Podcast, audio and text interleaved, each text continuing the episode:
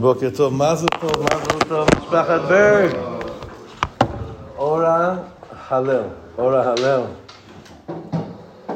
שבעזרת השם שתצמח פה בארץ הקודש with such simcha and good health and her eyes should greet משיח צדקנו בעזרת השם יחד עם אבא שלה ואימא שלה וכל האחיות What a world, Yoni. Unbelievable. So, משהו, just a, a fast quick halacha for today.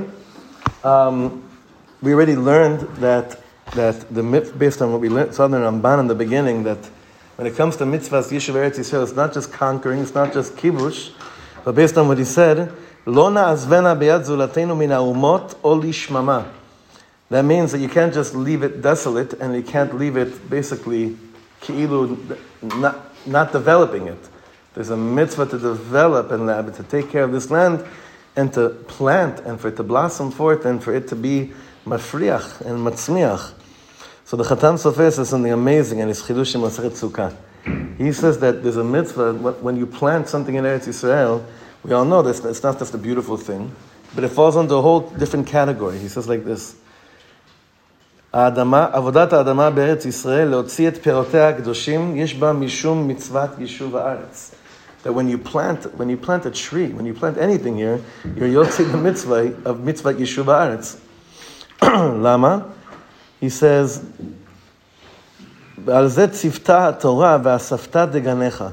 וכן בועז, שהיה גדול הדור, היה זורה בעצמו את גורן השעורים כל הלילה, ולא חשש בזה לביטול תורה. You know, you have people, that say, listen, I, it's a bittul Torah for me to be out Isha Adama, planting vineyards, this and that.